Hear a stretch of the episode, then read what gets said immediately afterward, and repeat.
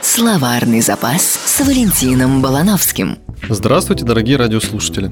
Я расскажу вам сегодня о пифагорейцах и таинственном тетрактисе. В перестройку наш с вами словарный запас расширился таким термином, как тоталитарная секта. Понятие, как и явление, казалось чем-то свежим и совершенно новым. Мне так точно. И создавалась иллюзия, что все эти секты какая-то совершенно современная напасть. Конечно же, это не так. Известный всеми и любимый многими философ и математик Пифагор, который жил аж в 6 веке до нашей эры, был как раз основателем такой тоталитарной секты. Те, кто хотел приобщиться к его учению, узнать тайны Вселенной, должны были вступить в общину. Взамен следовало отдать новой семье все, чем ты владел. С дисциплиной у пифагорейцев все было очень строго. У членов секты не было никакого «я». Все открытия приписывались Пифагору. Если кто-то открывал что-то расходящееся с греческими представлениями о разумном и прекрасном, то его могли сбросить со скалы. Пифагорейцы не ели мясо, верили в переселение душ, вмешивались в политику. Пифагор полагал, что в основе всего лежит число. Так вот, можно сказать, что тетрактис – это пантеон пифагорейцев.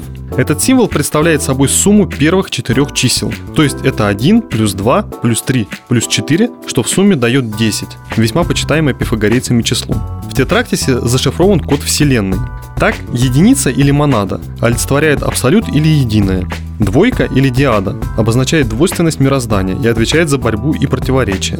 Тройка или триада, как сумма единства и противоречия, дает гармонию или баланс мироздания. А всех их вместе объединяет четверка, которая олицетворяет всеполноту бытия. Тетрактис изображался в форме равностороннего треугольника, образованного 10 точками. Одна точка на вершине, затем шли 2 точки, под ними 3 точки и в самом основании 4 точки. Тетрактис имеет множество значений. В нем зашифрованы 4 стихии, главные музыкальные интервалы, ключевые понятия геометрии. Тетрактис упоминался в клятве пифагорейцев. Словарный запас с Валентином Балановским.